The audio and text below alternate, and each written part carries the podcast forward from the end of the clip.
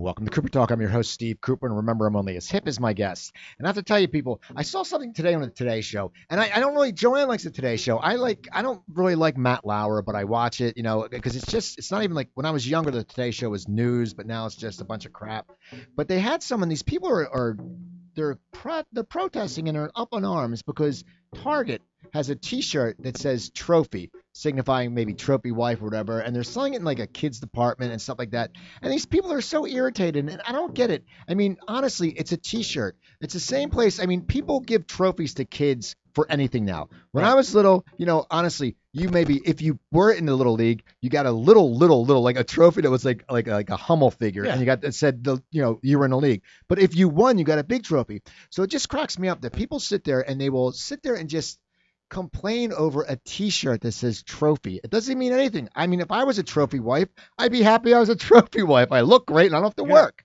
So if you're gonna go buy the shirt, buy it, and don't just don't protest. Just don't protest. Well, That's it. can't you be a trophy husband too? I guess, Sure, but I- I'm- absolutely, that's what I am. But I have two Yeah. trophy husbands here. We have a. mm-hmm. am I'm, you know, this is going to be a good interview. I because I'm, I'm interviewing two gentlemen who have both have very, uh, uh, great resumes in comedy. I mean, they've been around and they've been the Tonight Show and Firesign Theater and just, I mean, just so much stuff. And it's going to be hard to balance these guys because, I mean, I'm pretty c- good comedically, but uh, these guys, I'm a nimwit next these guys. We're gonna to these make guys. you so hip today, Steve. you won't be able to stand yourself. we have uh, You won't be able to go home tonight. and that's that's Hey, Jamie we've been in Alcroft. comedy. We've been in comedy so long, you're going to be hep. Exactly. You're Yeah, going to be a hep cat, man. That's Beyond Bill Proctor. hip. Yeah, it's Hip. Jamie Alcroft. That's right, Jamie Alcroft. and Bill Proctor. Phil Proctor. It's good to have you guys. I, I know you. we uh, contacted on Facebook, and Yep. it's like anything. We know, you know, people on Facebook become friends, and I, I had known you from back in your comedy uh, troupe days. Well, not troupe team. Which, Fast friends. Did we ever work together? no, I just I knew of you, and, and you know, I knew Philip. Yeah. I just, you know, what is funny? I and when I looked you up, I saw all your resume. But on Facebook, a lot of times is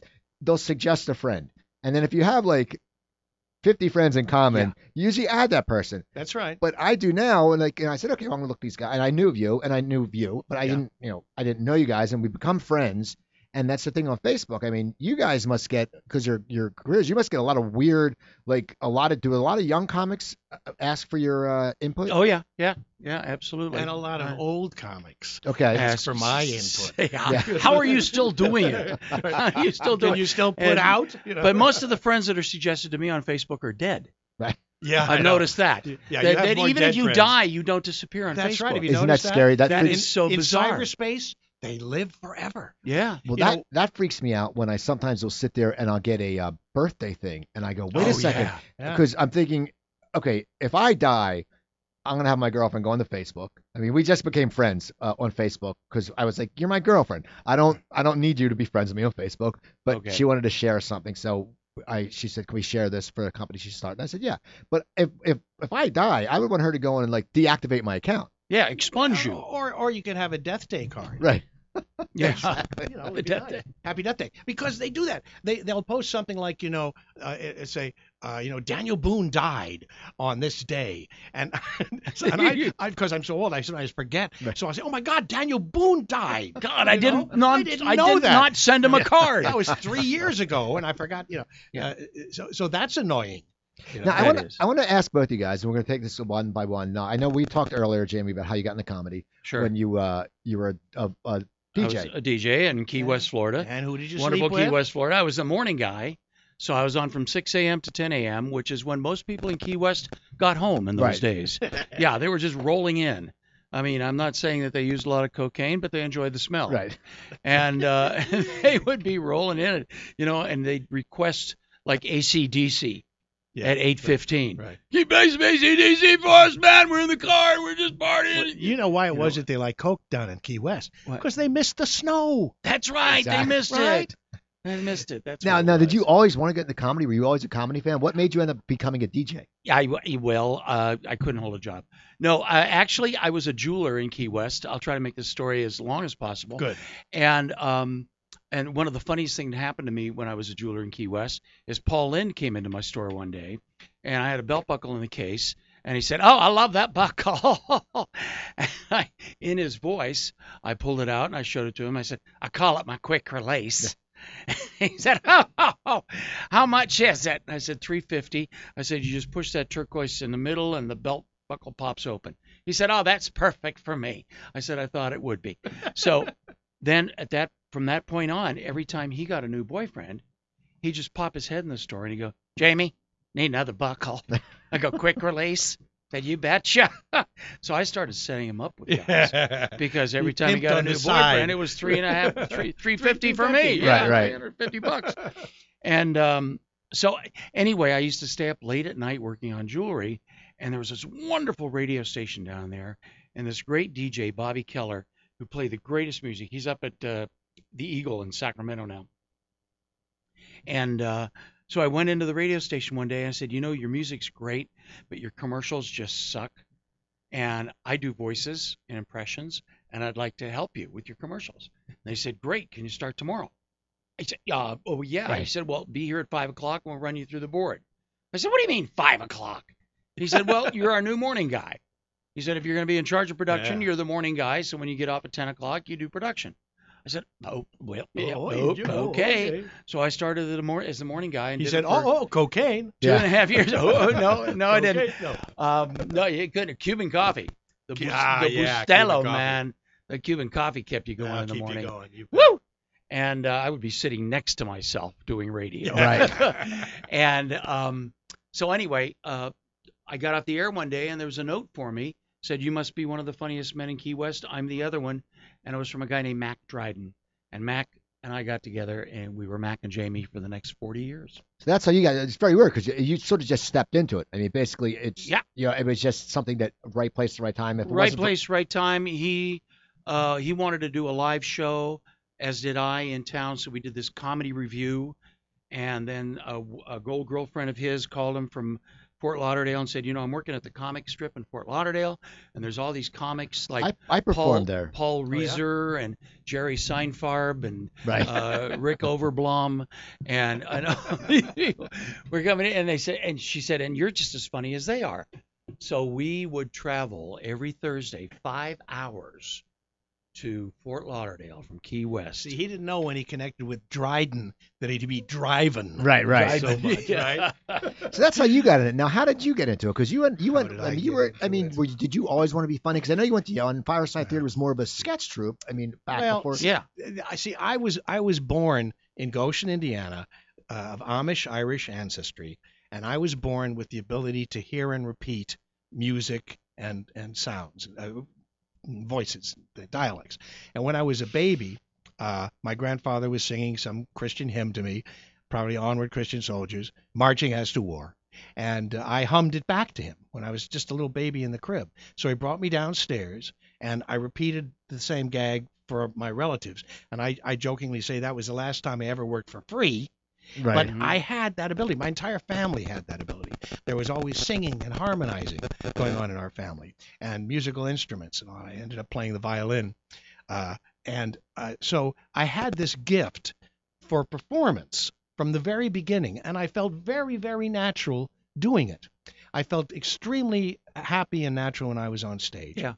And and that ability to you know i was I wasn't exactly the class clown, but I was close to it. You know, I could make people laugh. I used my uh, my comedy to protect me when I got in dangerous situations because I grew up in New York eventually. And uh, once a gang approached me, and I was in my little school uniform with my little book bag going to Alan Stevenson School, where I played in the Alan Stevenson School Orchestra and sang in the chorus and did female leads in the Gilbert and Sullivan shows, right? And these this tough gang on East 94th Street was ready to beat me up and rough me up. So I started talking the way they did. You know, I said, hey, uh, they got me in this sissy school, you know, and blah, blah, blah, blah, Yeah. blah. I got them laughing. I disarmed them, and I sauntered away. And the guy And- said, "Hey, I saw you in Pirates of Penzance last week. You You're were pretty. You're Yeah, pretty. you're very Not only you're pretty good, you're attractive when you're in a Yeah, skirt. Let yeah. me tell you. So you know, I knew I, I, I used my my comedy and my chops to really uh, enhance my life to survive. to sur- and to survive. Indeed, to survive. And and I didn't really fall into the recording industry uh, until I met with the Firesign Theater, which was many many many years later. But I had uh, I, I recorded all the Bob and Ray shows. They were my heroes. Bob and Ray on the radio. They were the best back in the 50s in New York. And also Ernie Kovacs on television. And my dad was involved. He was an entrepreneur. He was a lawyer, but an entrepreneur. And he'd bring new inventions in to show us because he was looking for investors. First Polaroid camera he brought in, uh, and we and we uh, took dirty pictures, and uh, Mhm. and then actually the the promotion for the Polaroid camera was this the Polaroid filter, and there was a picture of a girl, and when you put the filter over it, she was naked. Well, it's, you can't, that's like those lighters. Remember Yeah, you yeah, turn them upside down. and the yeah, girls right, goes right. The for- lighter, yeah, yeah, yeah. right. So, so in a sense, they were going like, "Ooh, Polaroid camera, take your own pictures, whatever you want." And I actually came across a stash of pictures my parents had taken of themselves. Oh my God, Oh that no. was that was traumatic. that and is interesting. traumatic. That'll Oh. keep you off of sex for years. Ooh, yeah, no, No. it didn't. But anyway, uh, uh, so uh, yeah, so I, re- I would record these things and I would edit tapes, and I was into sound. I was into Mhm. sound, and and loved it. And then I got into I got a Super 8 camera, and I started uh, doing movies and editing movies and stuff like that. So I was always playing around with with mixed media, but my voice and and my presence on stage was the easiest thing to do. Nothing between me and the presentation, and I could do it whenever you know I, I was asked to. So I got uh, on a television show called Uncle Danny Reads the Funnies on WPIX TV. Uh, along with Elliot Gould, he was one of the kids on that show, and we would basically read the funnies on on the air uh, with a in a little studio at Dumont Studios, WPIX TV, and improvise. Wow. Did, Perfect. did Elliot It's. Gould have jowls as a child? I think, I think I know. did. It's, I'm just Was thinking. he- it's like I'm thinking of he- little Elliot Gould because Yeah, I, I watched Ray Elliot Gould. Donovan. I watched Ray Donovan. You think Right. Elliot Gould doing improv and comedy, Yeah. and Yeah. You, you don't. I mean, he was, he was a good comedic actor, but now when you see him, you go, "Wait, did he have the same hair?" Because the guys had the same hair no, yeah, they al- He- always, he had- everybody had more hair. He had five o'clock days. shadow in kindergarten. yeah. Yeah. And we just we just met Jon Voight up at the deli where we had a business meeting with uh, Fraser Smith, who does a show on KLOS, and I think we're going to be uh, creating a a little uh, radio series. Space Adventures. Space Adventures. Uh, Fraser, Captain Phrase against uh, Cap- Captain Phrase uh, Conquers the conquers unknown the universe. something like that. Yeah. Anyway, uh, so so I, I was always uh, offered opportunities to play in show business and professional show business, and I was offered opportunities to understudy people like Brandon DeWilde and Mrs. McThing on Broadway, which I stupidly turned down. I could have had a really interesting career as a child actor, but uh, believe it or not, with all these the, the fun and the talent that I had, I was shy. I was socially shy, so I kind of uh, uh, pulled back in certain ways and and got a, an education and ended up at Yale where I went because I knew they had a great drama school and I figured okay well you know I'll I'll uh, at least I'll be able to do to see if I've got the chops to to do this professionally uh, and I studied Russian there and my first year I went with the Yale Russian chorus to the Soviet Union Okay. in 1959. So it was there. Теперь я могу еще по-русски говорю, вы знаете, пою и пи- петь тоже. So I can speak Russian now. I already had, had mastered French because again I can hear and repeat. See, uh, so I speak seven languages now, and and that was like fun and a hobby for me as well. Uh, and and to be able to combine my singing talents with uh, my my linguistic abilities was just a dream for an 18 year old kid Mhm. and uh, uh, and so I I pursued this until it became obvious I was going to be an actor because I was constantly working in the drama school. They they cast me and stuff, and in the dramat. The dramat when I went to school was Sam Waterston, John Badham, Peter Hunt, Richard Maltby, uh, Skip Hennett, Tom Ligon. Uh, some names you'll know, some some you won't. But uh, it was an extraordinary combination of talent. Victor Miller, another guy who wrote, my God, he wrote the first uh, slasher film. Okay. I think ha- uh, Halloween or something like Mm. that.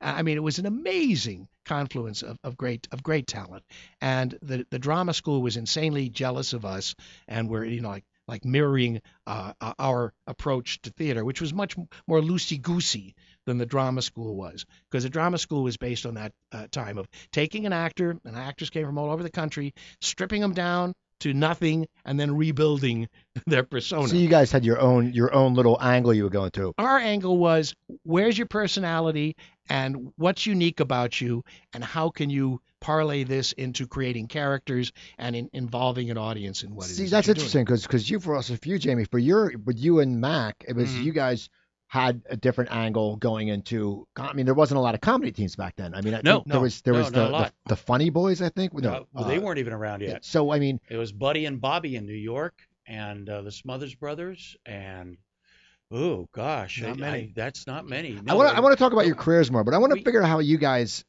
got together for your latest project, and then we'll Okay, go back to oh, yours because it's very I, I just interesting. Want, I just want to say one thing about Yale. That's where I met Peter Bergman. Yeah, Okay. This is an interesting story. Tell them how you re- Okay. reunited. with- Okay, I, I met Peter Bergman, uh, at Yale. Now that I'm running the interview. Yeah, okay. okay. and he, uh, thanks, Steve. Yeah. And he, uh, uh, he wrote the lyrics for two musicals that I starred in, Tom Jones and Booth is Back in Town, which is about the Booth family.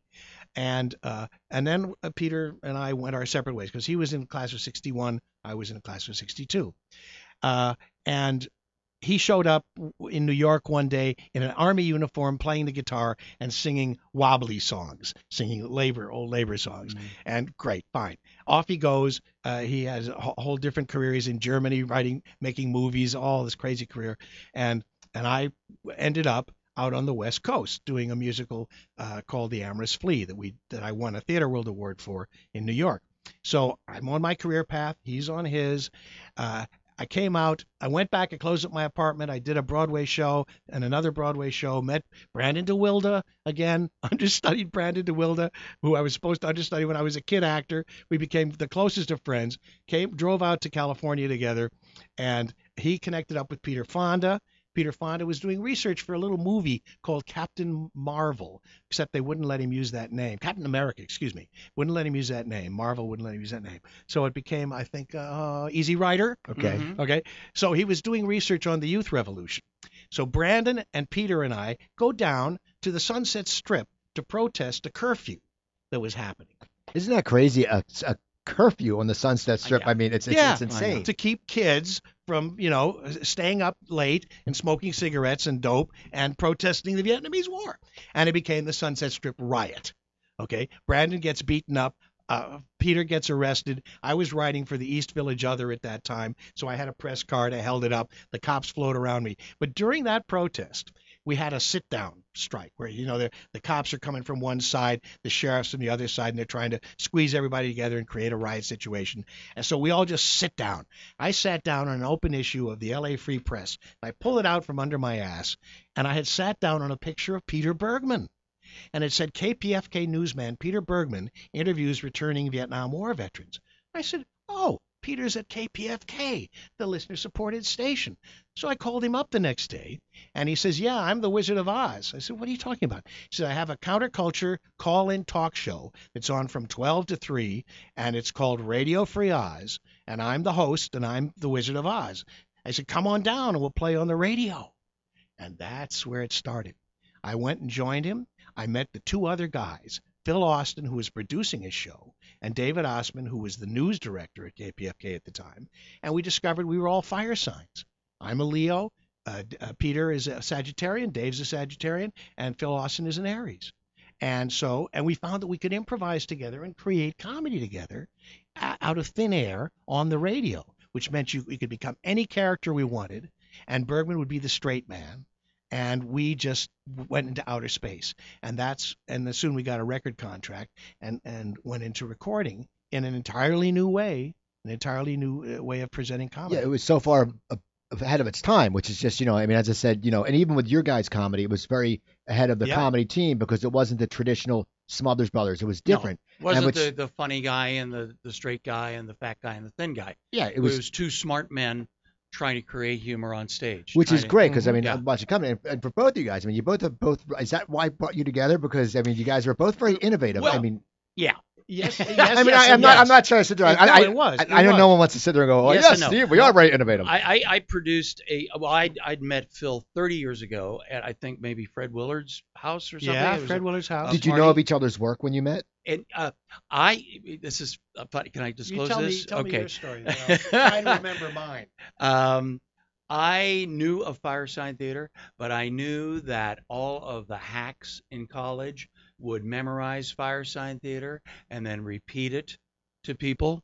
and they'd repeat it to people, and um, and I didn't want to repeat be it to people. It be inf- and then they'd repeat it once again. it every- and That's they what say it again. Might I? Can I say that again? They'd repeat it. Well, I and think- and then I, I I thought, well, I want my humor to be original, so I actually purposely did not listen to Firesign Theater because I didn't. I knew, being the mimic that I am, that I would be influenced by them. that's so And funny. that I would Funny. steal without knowing I was stealing. And it's so You funny. know? uh, My girlfriend is used to this now because you know anyone in the entertainment who's done comedy, the Right. word hack is is so is Yeah. we just use it like we're like the only people who use that in our vocabulary. Yeah. And I love when you said I don't want to be a hack about college students No. because it's just great because it's that this is the one univ- like that's the one universal word in comedy you don't want to be associated with Yeah, hack because then you're like once you call it a hack it's hard to get back out of that. But that, then I knew guys in the dorm who would bring girls over to their room and play Fire Sign Theater, and the girls would leave at about 11 o'clock. and I'd get girls in my room, and I'd play Boz Scaggs, and they'd be there the next morning. Yeah, so I right, said, right, oh, there's a pattern here. There's something going on, and it's not just me. But I, I loved Fire Sign Theater. There's a pattern I, of male male, I- male badness. I knew about yes, I, I had restless dick syndrome, and and I I, I knew that uh, Fire Sign Theater was funny, uh, because people would repeat it to me, but I heard it mostly through word of mouth or secondhand because I wasn't listening to the albums. Again, I didn't want to steal. No. I, I wanted my comedy to be original. And then when uh, Mac and I got together, it was quite simple. Uh, I made a list of things I could do. He made a list of things he could do, and we tried to integrate them into an act. And and that was it. And I did voices, and he did faces. And you had both he- musical, you had he musical played ability. guitar. You know. now what was it like because you guys did the Tonight Show very quick in your career. Yes. did, yeah. And then when it you was did a the year and a half after we uh, got which, together. which is amazing. I mean, It that- is. you it know, was and fantastic. and what as I always tell people, you know, the younger people I talk to, they don't know the, the what the Tonight Show was Oh, back then. man. Like, Oh. I mean, what how it changed. I mean, you could be. I mean, Tom Dreesen was on, and he said how he was went from like sleeping in his car to doing Tonight Show, getting Yeah. agent Will, William Morris Yeah. signed right away. Boom, boom. What happened with you guys when you did your first Tonight Show, and it was so quick? I mean, and that you know, in comedy wise, a year and a half is very very quick. I mean, that's fast, that's yeah. but you guys are both you know had backgrounds and you were a prof- you worked in the profession you know as a jeweler so you knew you guys were grounded you were mature so you weren't like oh I'm just gonna go we were both around. 30. yeah so you were it was Yeah. older for a comic Yeah. what was that like though when you guys first went on Tonight Show I mean how did your life change I'll never forget. Well, I'll never forget the feeling of standing behind that gold curtain and hearing him say your name. There was nothing like that in the world because I had lived for that all my life. I'd always wanted to be Johnny Carson, and then uh, to hear him say, uh, and then afterwards I saw him, ran into him in the hall. You know, he doesn't interact with you very much, or he didn't, and he just uh, said to me, he looked at me, he said, "Uh, it's great when it works, isn't it?" I said, "Yeah, it really is, Mr. Carson. I just wanted to say um, hello." You know, and he's like all the way down the hall by that time. But um, and then the second time we did it, uh, equally as thrilling. Um, what it did for us is um, Peggy Fleming, the ice skater, saw us on the Tonight Show. Uh, she had an ice show that was opening at Harrah's Lake Tahoe, and she told her guy to contact our guy at William Morris and put us in the ice show. So all of a sudden we were at an ice show at Harrah's Lake Tahoe, and I met Peggy's choreographer, this woman named Sarah Kawahara, and we've been together for the last 30 years. isn't How- it crazy I, I always that? say how like relationships sometimes happen it's so I, I mean it's just like It's just if you had not sat in there Yes. and, and gone and basically done the radio thing and and if and just think if you did the radio thing and you sucked yeah, he would never came Mac would never came to you and said would have never hey let's said- do this No. and a year and a half later but I mean this and when I mean William Morris did they sign you like the next day after you we did went the to New Tonight Show? York. Uh, all the comics who saw us in Fort Lauderdale, the comic strip, said, "God, there's nobody like you in New York. There's Buddy and Bobby, and they're really funny, but they're not like you guys. You guys just bring a whole new dimension to the comedy team thing." And um, so we believed them. We bought it, and uh, some guy hired us to work in St. Petersburg, and uh, that's the closest we've been to New York in years. We've both been living in Key West for the last five, six years, and um, bingo, we drove to New York and got up at Catch Rising Star, got up a comic strip, and next thing we knew, Brian Dubin from William Morris said, uh, "We'd like to meet with you, and we'd like to sign you," and they signed us, and then, you know, sent us out to the West Coast to do the Tonight Show, and then We got uh, Solid Gold. We were the comedians on Solid Gold. I remember. I, I we love took that over show. Marty Cohen. We were sandwiched between Marty Cohen and Jeff Altman uh, because every every five or six shows they change comics. So we, we did that stint. And then a guy named Ronnie Greenberg, God bless his heart, he's a, a game show producer. And we're still best friends to this day. He uh, decided that we would do a great sketch comedy show. So he created Comedy Break. And what we did was 125 half hours and with six writers. We would shoot seven shows a week. It was daunting, but we brought Jan Hooks on the show as a regular. We brought Kevin Pollak on the show as a regular. And then we bring people like Fred Willard and Tom mm-hmm. Poston and Mary Frann and all these old comics on and put them in, and Ruth Buzzi and put them in sketches. And and they were they loved it because Yeah. here they this is where they started Right. sketch comedy. So here they were doing sketch comedy and and they'd read the scripts the day before, go, "Yeah, I'll do this. Yeah, sure. Okay." And it was really a seat of the pants operation, but wow, what a great experience. Yeah, well, that To was be what, working you know, with- live. That was like live television. It was, at its yeah. time. Right. Well, you know. sketch. I mean, like just the variety show and sketch shows were great. I mean, you know, you Yep. think about it. I mean, Carol Burnett. If you know, if you talk to someone who who's over 40 and they didn't like Carol Burnett, you don't want to talk to them. It's Yeah, like you're not. I mean, you're like you would sit there and go. If they say, "Oh, that was stupid," you're like, "You're stupid." Harvey I mean, Korman. Quick Carol and- Burnett story. Uh, we went Oh, up yeah. to, to the Viacom offices, uh, Vietcomese, uh, because they were the enemy of comedy. That's what we call them. And uh, they said, well, we want to do another season. And Max said, I don't want to do another season without another writer. He said, we can't afford a writer. And uh, meanwhile, I had been paying the Scully brothers out of my own pocket. Now, the Scully brothers went on to do The Simpsons and uh, Family Guy right. you know, Brian Scully and his brother Mike. And I was paying them 25 bucks a joke and 50 cents for a, or 50 bucks for a sketch. They were living out of their car, you know, and they, so I I paid them out of my own pocket because we needed writers so badly. We went in to do another season, another 75 shows. He said, I can't give you another writer. Mac said, well, then I can't do the show. And he stormed out of the office. I came chasing Mac out of the office. I said, what the heck did you just do? You just turned down another season. He said, I just can't do it, Jamie. I'm, I just can't do it. He's burning out. And I said, I'm burning out. I said, Well, man, I don't want you to burn out. And then this woman with gray hair walks up to us at the elevator bank. She says, Excuse me, are you Mac and Jamie? And I said, Yeah. She said, I'm Carol Burnett. I'm a huge fan. And I Wow. just went, What? From burnout to Burnett. Yeah. and I said, and she, she said, What are you guys doing here? I said, Well, we just quit the show. She said, No, no, no, no, you can't do that. Come on, let me talk to you guys. We stood there and talked to her for 45 minutes to an hour. Um, we really thought that Viacom was going to come back to us with another writer, but they never did. Oh, So it was kind of sad. But then we moved on and just, you know, opened for Diana Ross and uh, had a, a great career doing shows here and there. And then we found the corporate market, which where we could Mhm. work clean. Right. And we were clean comics. And there weren't a lot of places for clean comics to work except the corporate market. And corporate market paid very well. Right. I must And, Yeah, and they did and- a lot of, of uh, ship ship work too. And then we did a lot of ship work. cruise work. Yeah. Well, now both of you guys have done a lot of voice work.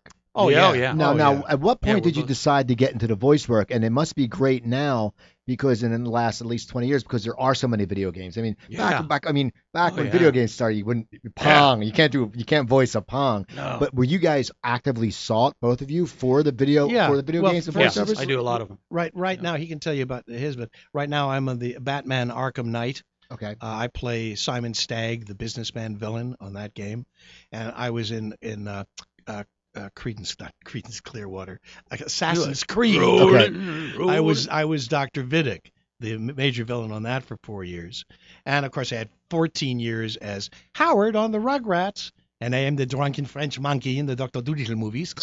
I am a social drinker, and uh, and lots of you know I've done thousands of voices for film and television uh, Yeah. in in ADR and and commercials and stuff. And Mac, uh, I mean Jamie had a big hit as a talking parrot in a long running campaign. Oh, that was my first gig. My my agent from That was your Morris, first gig? Jeff Witches, called me and said, James, they're looking for a talking parrot for Whiskas Cat Food. I said, Jeff, I don't do talking parrots. I'm an actor. I'm a comedian. It was kind of like that Dustin Hoffman Tootsie Right. thing, you know. Oh, yeah, can't be a And- tomato. yeah, yeah. Please make tomato. So he said, just just try it. Just so I went in and I did this silly little French voice for this parrot, and the damn thing for, ran for four years and made me a lot of money. Isn't that great? And I go, okay, kitty cats, read my beak. No Exact- more birds for dinner. Remember, love that. And my ad lib was, remember, love thy neighbors, don't eat them. And that became the tag of all four years of the commercials and carried us through that. And then I started looping for Sean Connery, and I did Hunt for Red October, for God's sake. Yeah, I worked And on then I that did- film too. Wait, wait, wait. Yeah. You, you you started looping. So after after they record it, you would go in and do the. yeah. Okay. Yeah, I would go in and do the That's what pickups and the ADR looping. is. Now, how- ADR. adding voices. How does how does that happen? That like how fun. how do they find you? Like I mean, there's audition for there's- that stuff. it- do- is it an audition where they say we need Yeah. someone to come in to do well, a Sean I got Connery? into a film because I speak Russian. Okay. So I was, and, and this was in the uh, late 70s, early 80s. I can't remember. Mhm. Uh, Hunt for Red October. So I'm standing in a room with all these ex-Soviet, these Jewish uh, Russians who had gotten the hell out of the Soviet Union, Mhm. actors and clowns and you name it, and and we're all singing the Soviet national anthem. Oh, that's a catchy tune. yeah. It's That a is catchy catchy. tune. I want, I want to hear that in a game. Steve and I almost started singing along. I took my hat off. Right, right, right. So, so I mean, it was very surrealistic, but uh, but it was also a heck of a lot of fun. And they were telling stories about Sean Connery because they said that when Sean Gosh. Connery, did, oh, oh, yeah. So I hear Sean Connery as the Russian captain for the first time, and I said to the ADR director, I said, "It's wonderful, you got Sean Connery in the movie. When is he going to come in and overdub it with a Russian accent?" That's right. He yeah. said, uh, "Oh no, no, no." He said Mhm. it's Sean Connery. Yes. I said, "Yeah, but how do you explain the fact that he that he doesn't have a Russian accent? Oh, he's Latvian." Yes. I said, "Oh, the Latvian brr." Yes. Oh, I'd forgotten. He was educated in Oxford, in Edinburgh. He's Latvian, but he went to school in Edinburgh. And he used to And- do he used to do his ADR work holding his arms out to the side so there wouldn't be any uh, any rustling of clothes. Uh-huh. okay. We Yeah. didn't see him do it, but there was a story. That I did Alec about. Baldwin in that movie. Did you? I did. Uh, then I went on to do John Lennon in a Oh. movie called Backbeat. No kidding. Well, that was a bit of fun because they had to do a young John. Oh. You know, a young John was very different from the older John.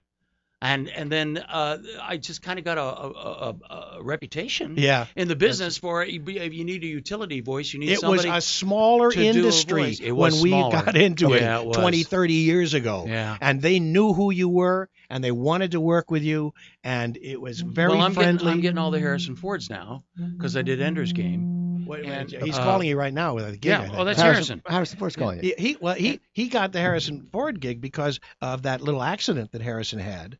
Uh, most recently, he did Harrison Ford again.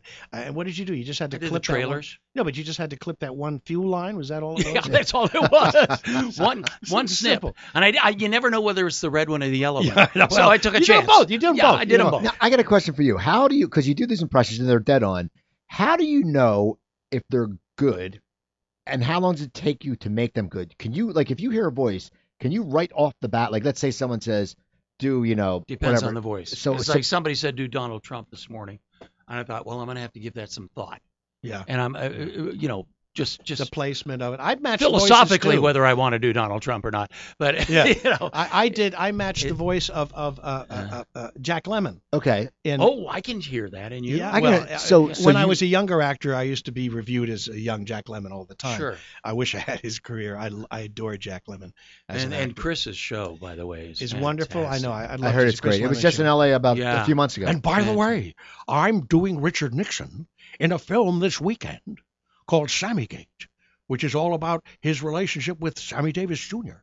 See, that's great. I, it's just so it's so great because you guys, cause so you, but it takes sometimes. Is there some voices that have eluded you that you sat there and you said, Yes. God, I want to do that, and it, does Yes. does it consume you? Because like anything, if you do a voice, you have to be somewhat of a I think. I think that's more of a question for Jamie because I've done Jack Nicholson and I've done various. I can if I can hear a voice in a in a recording session, a looping session, I can usually match it enough to be able to throw in some lines. This happens because the major stars aren't always available to do their looping work. Right. You know, uh, uh, uh, sometimes it just consists of Right. You know, Yeah. They But- said, no, no, you're falling to the left. That's it. You, you, you fell to the right on that.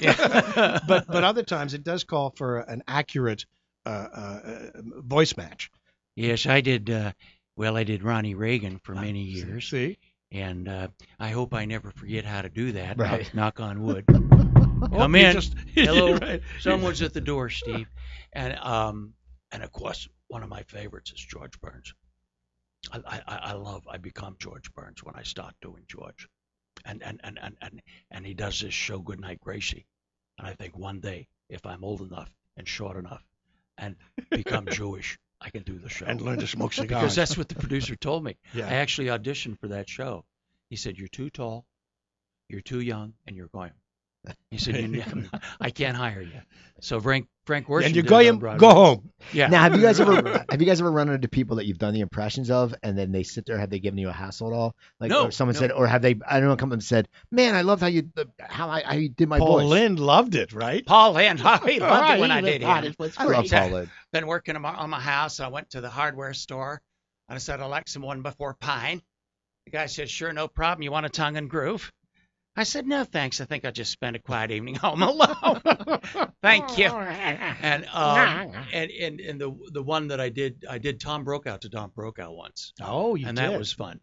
He was I was doing Tom Brokaw actually, and in the next studio at NBC New York was Tom Oh my goodness. getting and he was in the makeup chair and somebody said tom's in the makeup chair and i just went in and i had some salad and i said uh, excuse me tom i have this arugula salad that i just can't finish. Maybe you can help me out. Uh, and or maybe we could discuss total bilateral nuclear disarmament. Oh, you didn't. yeah. He went are you making fun of me? I said no that would be too easy. And we, we just we hit it off. I mean, Oh, he was just great. really easygoing about it, and um, that was one of the most fun ones I ever did. Other because Paul Lynde and I became friends Yeah, actually, yeah, yeah. yeah. and uh, So you guys said you met 30 years ago at Fred Willard's house. Well, what? Yeah, yeah, we yeah, at a did. party. No, I want, I want to hear because But- but your new project is really cool. Well, so I knew just- I knew his repu- uh, I knew Mac and Jamie's reputation because I was Proctor and Bergman at that time. We had uh, uh, had gone off on a slightly separate career from the Firesign Theater because we wanted to perform, and the other two guys Live. live. Yeah. Uh, Phil Austin just passed away like a month ago. Sorry. Uh, he's very very sad because we we become very close. We become Phil and Phil. I was the other Phil, and he was the Phil, and, and we we used to go up and my wife and I and hang out with Una and Phil in their compound up on Fox Island and just have more laughs than you could possibly believe. And of course, Peter Bergman and I were close for so many many many years.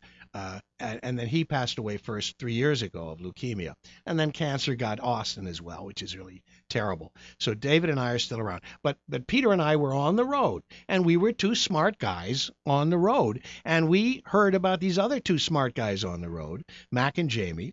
And so we followed their career, went to see them when they, or I certainly went to see them when they were performing in town, Mhm. and got to know th- them professionally as well as uh, personally. yeah, But but uh, I think our, our meeting at Fred Willard's uh, more of a so the Willards are still the most social people in town. I got to ask you, what kind of what kind of comedy uh, planet is that where you guys are there Dynamic. at Fred Willard's? I mean, yeah. who else is there? I mean, that's just like if you're if Oh, you if you oh, want to study gosh, who else is comedy, that's like that's like that's like a a, a, con- a Yeah, studying ground. Yeah. I mean, what kind? Of, I mean, how is it like to be at a party with just all these legends? Steve Bluestein also was Yeah, there. He's Steve very- Bluestein. Uh, Rick Overton would show up. Uh, Yeah. Paul Wilson, who is a comedic and an, a, a wonderful improvisationary yeah. comedian, and, and did a lot of work with Garry Shandling. Garry Shandling. Uh, uh, uh, what's his name? Oh God, so many people. Uh, uh, uh, Fernwood Tonight. Who was the host of Fernwood Tonight? Martin Mull. Yeah, Martin Martin Mull, Mull. yeah. Mar- of course, of course, Fred and Martin. Right. We're back now. Martin has his terrific career as a painter. You know, he's an, Yeah. he's a surrealist, realist painter, Okay. and he and he always has been. Absolutely brilliant. And then uh, Edie McClurg show up Edie McClurg. and a hold court. Oh, a whole Uh, bunch of people from the brilliant, Groundlings, you brilliant. know, and the Second City. And yes, there is a comic fraternity. But I- Larry Hankin, you know. Yeah, I, I, I made a point of keeping up with Phil, and uh, he totally ignored me for years and years and years, and just pretended I wasn't even on the same planet. But I I pers- I persevered, and uh, I made a um, a comedy album, a Mac and Jamie comedy album called Extreme Channel Surfing. I had a copy in the car, and I'm going to get you a copy before the the week is out. Um, anyway, I made it, and it's a studio recording. There's it's not live comedy, Mhm.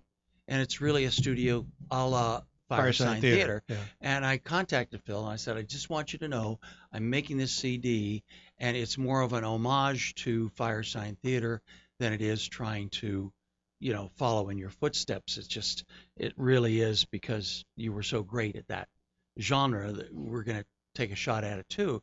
And uh, we kind of rekindled our friendship. Yeah. Okay. And then he said he was in a show in the Ant- Theater, Yeah. and which he's a member of. And my wife and I went down to see the show, and after the show, we went out for a cocktail. and and uh, we're sitting there, and I said, "So how's your life now that that uh, Bergman's gone?" And he said, "Well, how's your life now that Max moved to Louisville?" And I said, "I'm Mhm. I'm really bored. I am bored out of my gourd, dude." Because you guys do a lot of voice work and all this stuff, but it's also, you know, you guys aren't really That's getting work to, in you- you're- Yeah, you you're not know. gonna you're not getting to flex that comedy You're chop not that you guys. bouncing off of each Yeah, other. you Yeah, you, buddy. you I- oh, both the came way, from a I did, partnership. I did voices for Inside Out most recently. Right. you Yeah. know? I mean, so I'm saying, but for that though, but you guys never, you weren't getting to flex that comedy muscle No. in No. your own creative No, view, you and you guys both come from a background of comedy team or Yes, sketch. that's right. So it's very important, I'm sure, for the creative That- that process. chemistry is So I very said, well, the whole thing now is YouTube and Facebook. I said, you know, we could try to get a pilot or a sizzle reel, but why don't we just put our comedy out there and see who salutes it? And so uh, we got together and we c- came up with this conceit of uh, reading out of the newspaper to each other on a park bench and being boomers and coming from that perspective of having cataract operations, having pacemakers, having, you know, all the things that we as young people uh, never expected would happen to us True. is happening to us right now and and all the causes that we lived for the vietnam war well that's over um the, There's uh, always some war to be it's against. always something but you know the ecology we never won that one no. but we did get marijuana passed and we did Yeah. get you know there, there's so many things that we turn. that our generation did accomplish that we set out to do but there's many things so we try to we tr- reflect upon that and then we talk about the millennials and and and how everything's an acronym these days it's And we're LOL, basically, you know, we're we're basically uh, reading off the surrealism that's in the news these days. yeah It- the crazy. I mean, you can't make it any Trump is Trump is the gift that keeps on giving, you know. But it's called Boomers on the Bench. Boomers on a Bench, and uh, you can reach it on YouTube, access Uh, it on YouTube yeah. or Facebook. Now, bloomers on the bench. I don't want to see bloomers on the bench. well we hang those in the back We're working on but that. uh, yeah, and and next week, uh, we're not next week, but next season, which will start up in September. Uh, we're going to have guests on, and we want you to be one of the guests. Uh, we want to get Fred Willard on. We want to get Weird Al on. We just want to have people on the bench with us that we can then bounce off of. Uh, Yeah, and, well- and and believe me, these things are only three minutes long. Now, I mean, they're, they're yeah, but then we're going to do a thing called off the bench, which would be like a little interview with you. Yeah. We can talk about comedy and just about anything other, what's going on in the world, what you strikes you as funny. But uh, but the idea of being able to write these sketches as we do these little pieces and uh, then stick them in the newspaper and play off of them and improvise off of them. That's a gift that both of us have Mhm. and it makes for terrific chemistry and great fun. My wife Melinda Peterson directs us. She always has great Yep. suggestions. Like, what did you mean by that? I don't understand that joke, you know. uh, and we have Andy Thomas is our our our crew, our photographer, our editor. our lighting. Yeah, so we got like four people who basically do it, and that makes it clean and easy and uh, no editorializing, you know. And it was really based on a skit that form that that uh, Jamie created for their radio, their, pardon me, their television show. Mhm. Okay, reading off the newspapers on a bench. So it's a great hook, very easy way to, to present comedy. And you can put the scripts inside the newspaper. right. Yeah. You So know, now- now what- What's your guys' writing process? I mean, is it do you sit down and collaborate in Yep. person, or do you sometimes? Because now I- it's it's like it's changed so pretty much much in that person. yeah, because now with Skype and all this stuff, I mean, I you can it's a lot easier to communicate. Or do you guys make it a point to sit down and get Yes, together and yes. say we got to we write? both That's what- search, we searched the net for silly news, Yep. for points of departure, for and good he's, he's touching his little laptop right now. He's Because- patting his little lovely laptop because this this is the portable the the portable writing studio right Library, here. It's, our, you know, it's just- everything. Yeah. So we, we so- just we just wrote a the the first pilot for this show with Frazer Smith on KLOS uh, uh, up at uh, Delhi, up at our, our Delhi. Yeah. You know. So I, I we write together so easily, and when you say what's the writing process, I'm loath to identify what it is that creates the magic when we're in the writing room. But what we'll do is we'll take something that's a point of departure, like theme these, of some these sort. walking horses that had the runs. Uh, That was funny to us. Tennessee Right. walking horses that had They the have runs. the runs. So we we just kind of riffed on that. And looked for more animals in the news. Yeah. And built a little segment based on that. yeah. And a lot, a lot of times, like you know, the physical things that happen to you as you get older. We talk about that. I think the one you're going to post on Thursday is uh, "Take My Meds, Please." Yeah. Which is about well, you know, all these pills we have to I'm, take. I'm on three meds, and because I had a, I, I, I had a heart. Oh, I mean, I, I had a heart problem a while ago, Yeah. and you know, you're not, and I'm I'm 51, and you're not you're not used to like meds. I mean, I when You're when 51. Yeah. Well, you look a lot older than Uh, that on the radio. no, what's funny is when and you don't think about stuff like that when No. you have to when you have to go out and actually buy a pill box and, I'm, Yeah, and then yeah, you're yeah, like you're yeah. like I don't want to spend I'm, I'll go to the 99 cent store and you're like then they're the crappy pill box like no you did AM No, PM. Monday through 'Cause Sunday. You forget you forget you have to put yeah, them you, out you and look. then Oh, I didn't take my pills on Tuesday. and right? now because everyone's everyone's on medication now that it's like it's that's so proud I mean it's what you guys Yeah. talk about It's a lot more expensive than the drugs we took in oh, school. I know I'm Yeah, it's crazy. It's I mean, I, but I, I try to limit myself to two meds a day. I take Ambien and Viagra. Yeah. The Ambien helps me sleep through the night, and the Viagra keeps me from rolling out of bed.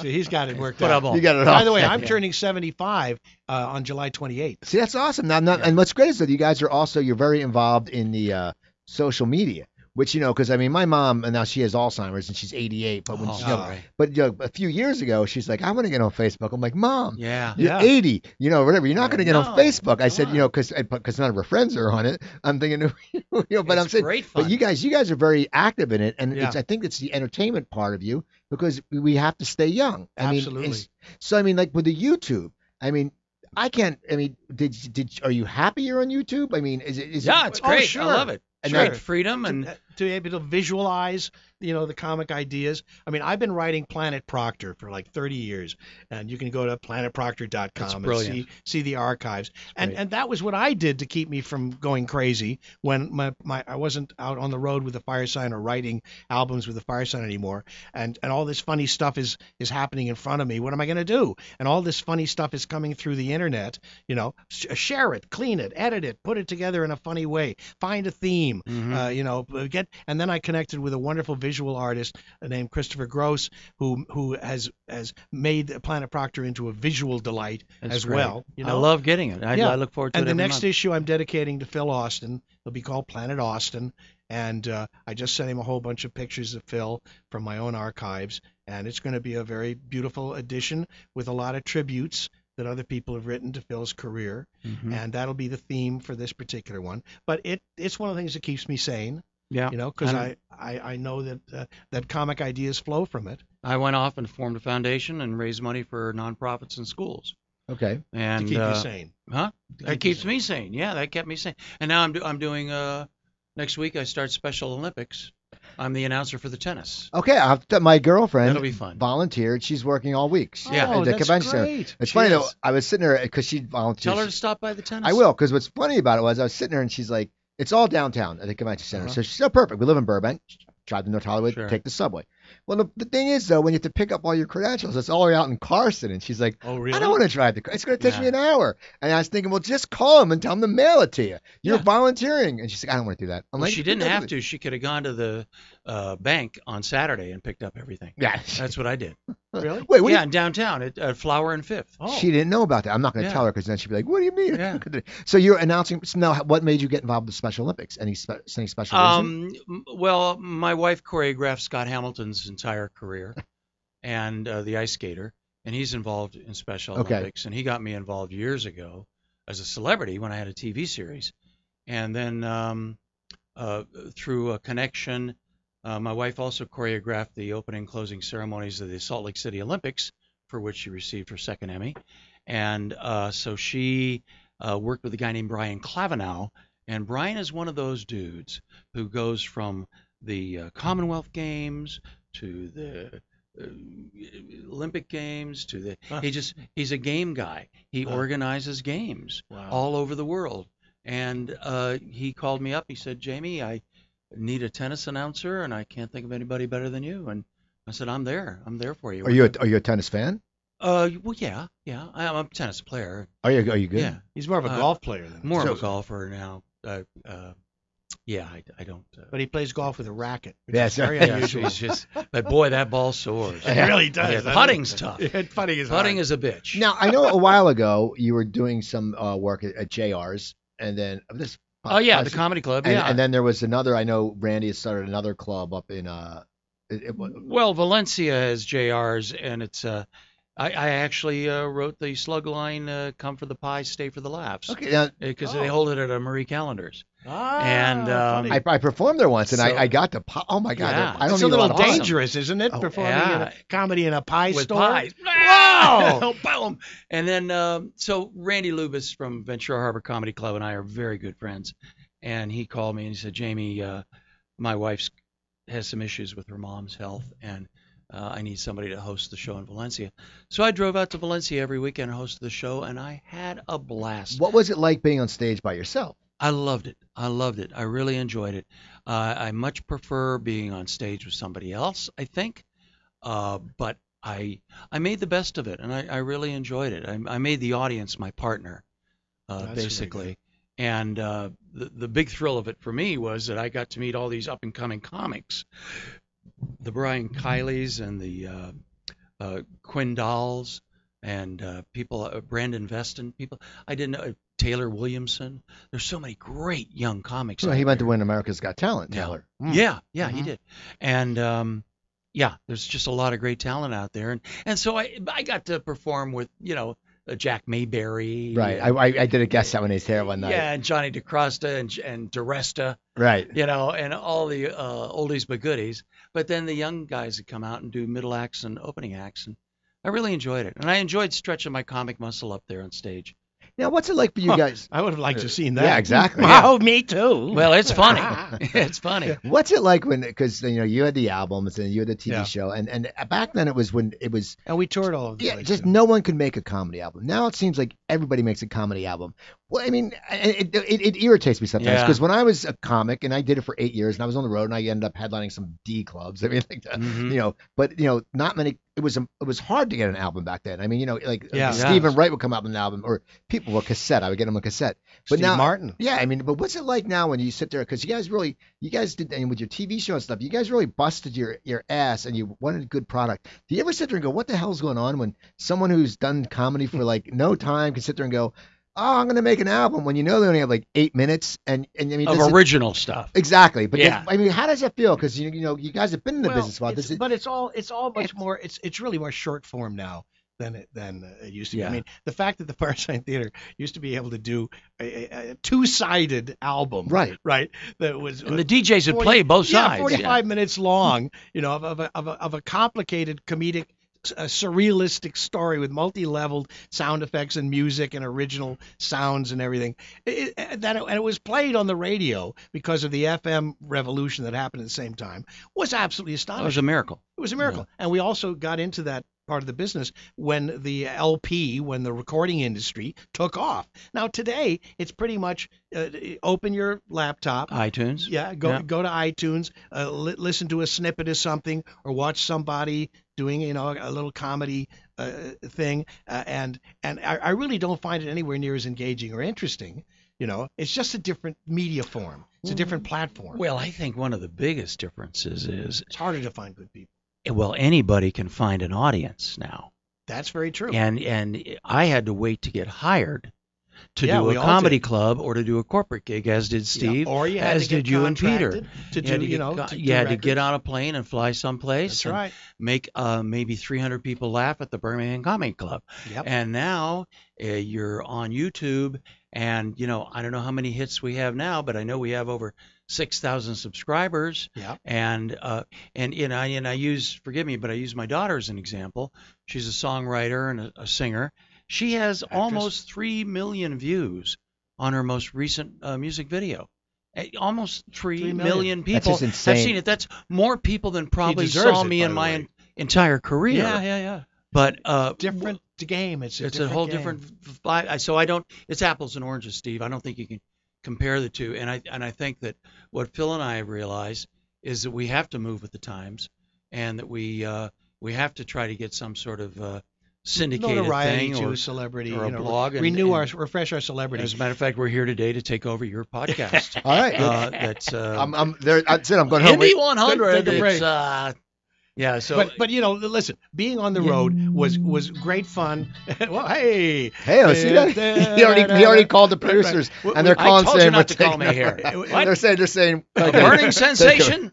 I don't remember you. But remember, first of all, when when you were making records in the old days, you were making money from it. Right. right? You know, we sold millions and millions of records uh, uh, in the Firesign Theater, and we, we we made a comfortable living from it. And then we go out and tour and and enjoy our celebrity and make Mhm. money that way, and go and sign records in the record stores, sell Yeah. more records. You know, get on the radio, talk about things. It was an exciting, involved life, but it also had its dangers. Peter and I survived the Golden Dragon massacre in San Francisco in 1976. Well, that's a great story. okay. You're not going to tell it, are you? No, I shouldn't tell the whole story. You better tell it. We only we have like five minutes left. Okay. Oh, well, I do. I, I can tell you very Truncated. quickly. It was it was the Joe Fong gang versus the Wah Ching gang, two Okay. Chinese rival gangs, and they had had a turf war, and somebody got killed.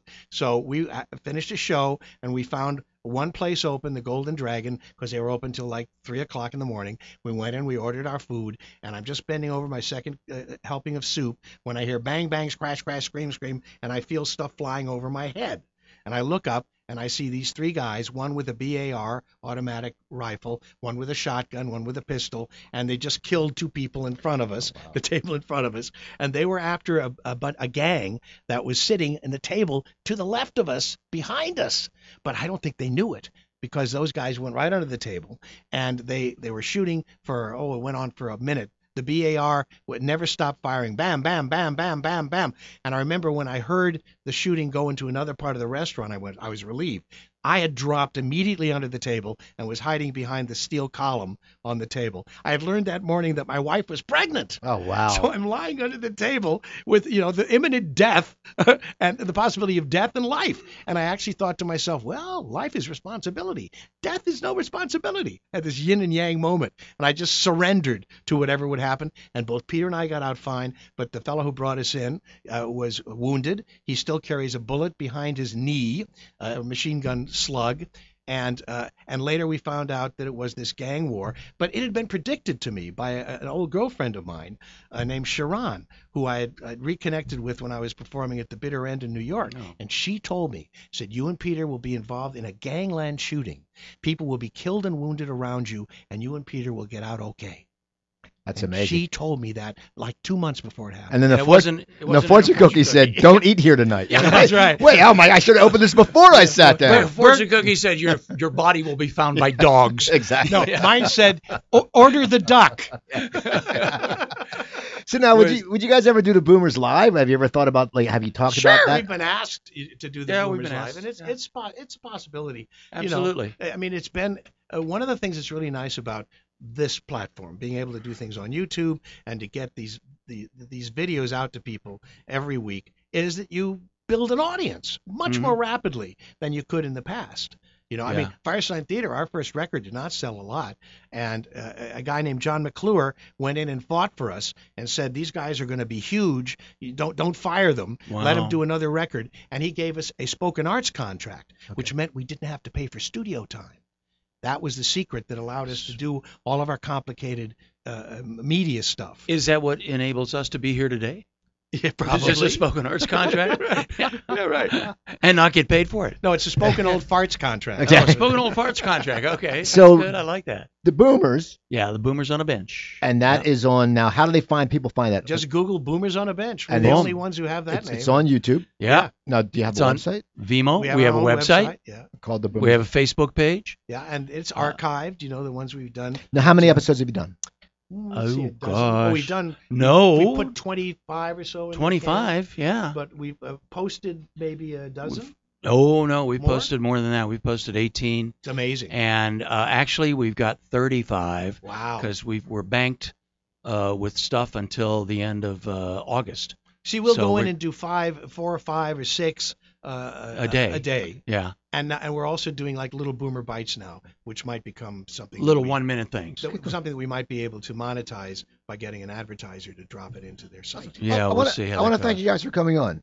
Oh, This thanks for great. having us, Well, Steve. we're not really Philip coming Proctor on- and we're not really Jamie coming Alcroft. on We're not yet. We're not not coming on over yet. yet. No, That's know. later. That's later, people. That's you know Let's that's have a that's drink. that's going to be the next baby boomers. You know, and the sports boomers do do the coop. It's going to be boomers do the coop. Same, I wanna same So- boomer marriage. So yes, exactly. There you go. So so the website is Boomers on the bench. okay, and Firesigntheater.com, planetproctor.com.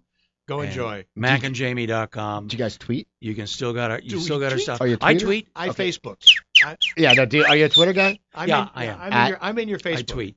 Uh, yeah. Uh, I- don't worry about. it. We'll, we'll no, find it. no, it's a, it's it's just my name. It's just a personal tweet. well, I want to thank you guys. People follow Thank them. you, uh, go to their website. Follow me at Cooper Talk. That's at Cooper Talk. Go to my website coopertalk.net. I have over uh, 390 episodes up there. Wow. Also, go to go to stopthesalt.com. My uh, cookbook, 120 low recipes, uh, low salt recipes. Just buy it from me. You can get it at Amazon, but if you buy it from me, it's stopthesalt.com. I'll sign it, and I make more money. And it's got 120 easy recipes, cooking for one, hmm. low sodium, will get you healthy. No, no list of ingredients or pictures intimidating you. So go buy it. So also check these guys out. I'm Steve Cooper. I'm only as hip as my guests. Don't forget, drink your water, eat your vegetables, take your vitamins. I will talk to you guys next week.